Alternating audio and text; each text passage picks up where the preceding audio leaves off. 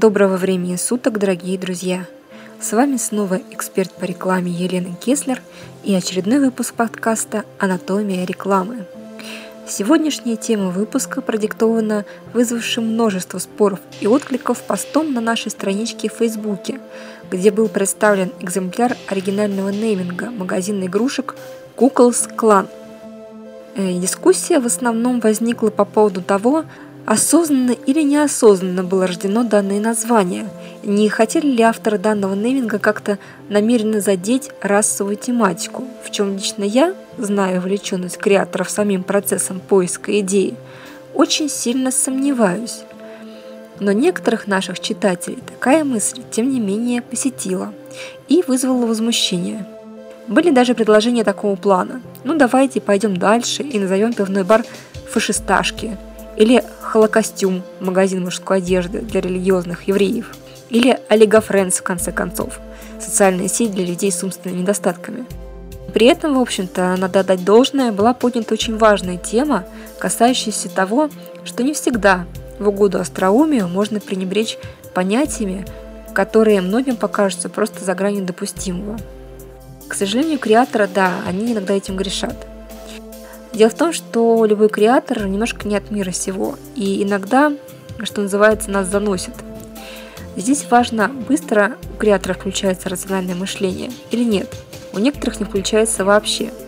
Но что ужаснее, иногда не включается оно и у клиента. Хотя мы-то, как креаторы, конечно, привыкли жаловаться на излишнюю прагматичность именно заказчика, который наш летучий корабль всегда стремится превратить в обычную лодку. Ну вот и попробуем разобраться, а как же придумать название нашему бренду? Но прежде чем перейти к чему-то хорошему, надо поговорить о чем-то плохом. Ведь вообще нейминг штука-то нелегкая. Очень редко нужное название появляется сразу, и зачастую к нему приходится подбираться неделями. А почему так? Все очень просто.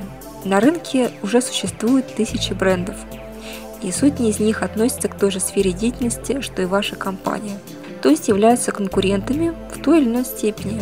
Да, естественно, имена, которые лежат на поверхности, уже разобраны. А ведь нужно еще, чтобы название компании или продукта было говорящим. Что это значит? А, это значит, что услышав название, потребитель должен понять, о чем идет речь. И желательно запомнить. А еще более желательно, чтобы ваш конкурент не смог назваться так же. Думаете, это нереально? Еще как реально. Если название вашей компании или бренда относится к разделу описательных, общеупотребимых к данной категории, то получить на него авторские права вам не удастся. Вспомните, был большой скандал с препаратом аспирин. Этот лекарственный препарат был разработан в XIX веке, и впоследствии права на него, как на аспирин, были переданы компании Bayer AG. А ко второй половине XX века слово «аспирин» вошло во всеобщее употребление. Это как слова магнитофон, например, то же самое.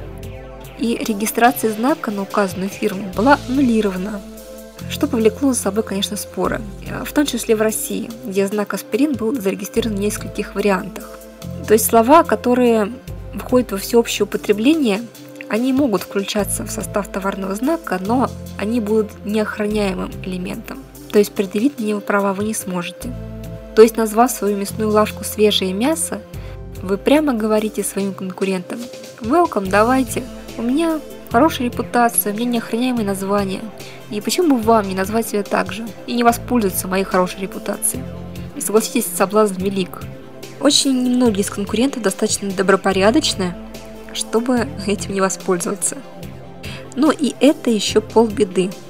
Допустим, вы придумали себе прекрасное название. Уникальное, даже великолепное. Но опять-таки забыли про маленький нюанс. Второе значение, которое может возникнуть при произнесении вашего названия вслух. Например, такое название, как «Мир ручек», переведенное на английский язык, Pen Island, может очень легко превратиться в нечто другое, если прочитать его быстро или написать в домене, а превратится оно в Penny's Попробуйте написать сами и в этом убедиться – есть много выдающихся примеров, когда вредное имя портило продажи бренду, особенно при экспансии на другие рынки. Некоторое время назад, к примеру, на наших прилавках можно было встретить детское питание Бледина. А при этом марка была широко распространена в Европе и имела высокий успех. Но российский рынок встретил марку, мягко говоря, недружелюбно. И виной всему, естественно, название. Мало кто из российских мам отваживался покормить своего ребенка десертом с таким мерзким названием. А продвигалась марка компании Danone, и по признанию бывшего менеджера по маркетингу Danone в России, русские менеджеры бомбардировали штаб-квартиру Danone звонками, письмами и фактами, утверждая примерно следующее. Название бледина вызывает у русских неадекватную реакцию. Ну, кто слушал русских когда-нибудь? Поэтому французы отвечали лишь обвинениями. «Вы, русские», — говорили они, — «ничего не понимаете в маркетинге, а свое неумение продавать и продвигать мировые бренды оправдываете какими-то глупостями. Ведь бренд отлично продается в Словакии, а там тоже говорят на славянском языке, который такой же, как и русский. И продукт плохо продается, потому что вы его плохо продвигаете. Надо усилить продвижение. Для успеха продвижения нужен правильный слоган. И правильный слоган должен быть «Внимание! Бледина – все, что нужно вашему ребенку». Где теперь этот бренд? Широко известна также история провала бутилированной воды Blue Water. И это я сейчас не выругалась, а произнесла имя на английском. В переводе «голубая вода». Прекрасное имя, если по-русски. Но в конце 90-х годов компания F&K Waterhouse запустила на российском и украинском рынках этот бренд именно с английским названием. И двусмысленность безобидного с виду названия стала ясна как раз тогда, когда в телевизионных рекламных роликах диктор стал с наслаждением повторять «блювота». В общем, продукт так и не пошел. В 2007 году вода и вовсе пропала из поля зрения исследовательских компаний. Это то, о чем я все время говорю. Попробуйте, когда вы написали, произнести ваш слоган или ваше название вслух. Вдруг возникнут нюансы.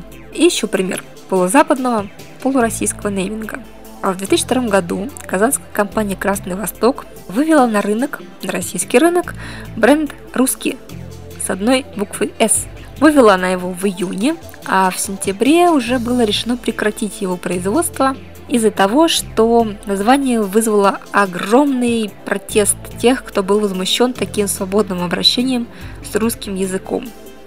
Потребители активно возмущались допуском орфографической ошибки в названии и в рекламе пива по-русски. То есть название воспринималось как название с ошибкой, а вовсе не как какая-то игра слов. Надо сказать, что наши потребители очень консервативны в взглядах. Попытки игр с русским языком или нетрадиционного креатива в детских товарах проходят у нас с трудом.